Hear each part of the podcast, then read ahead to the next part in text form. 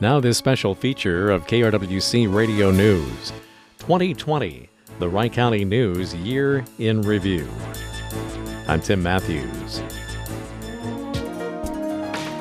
The Wright County Board of Commissioners got some good news in October of 2020 that the bonding funds requested for a new dental center to be located at the currently under construction Wright County Government Center were approved.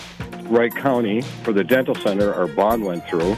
Uh, I think it's 1.4 million. The bonding that the state legislators did and stuff, and that's the first one that Wright County's ever requested. And this is going to be for our dental center and the new government center. And this dental center will be to service Wright County and, all the surrounding counties for those that are on Medicaid, because there's an issue with a lot of the dentists won't accept Medicaid patients, or only a few, just because Medicaid doesn't pay enough to even cover their costs. So that's going to be a benefit to a lot of the Wright County residents and Sherburne and Stearns and Meeker, uh, you know, all the surrounding counties.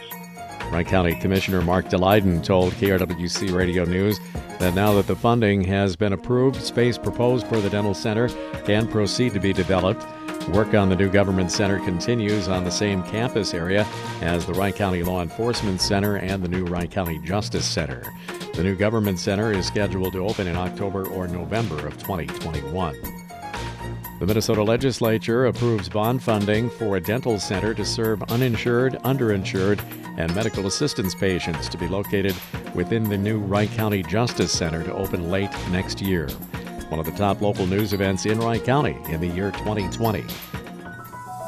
Stay tuned to KRWC Radio News through January 2nd for more segments of 2020, the Wright County News Year in Review.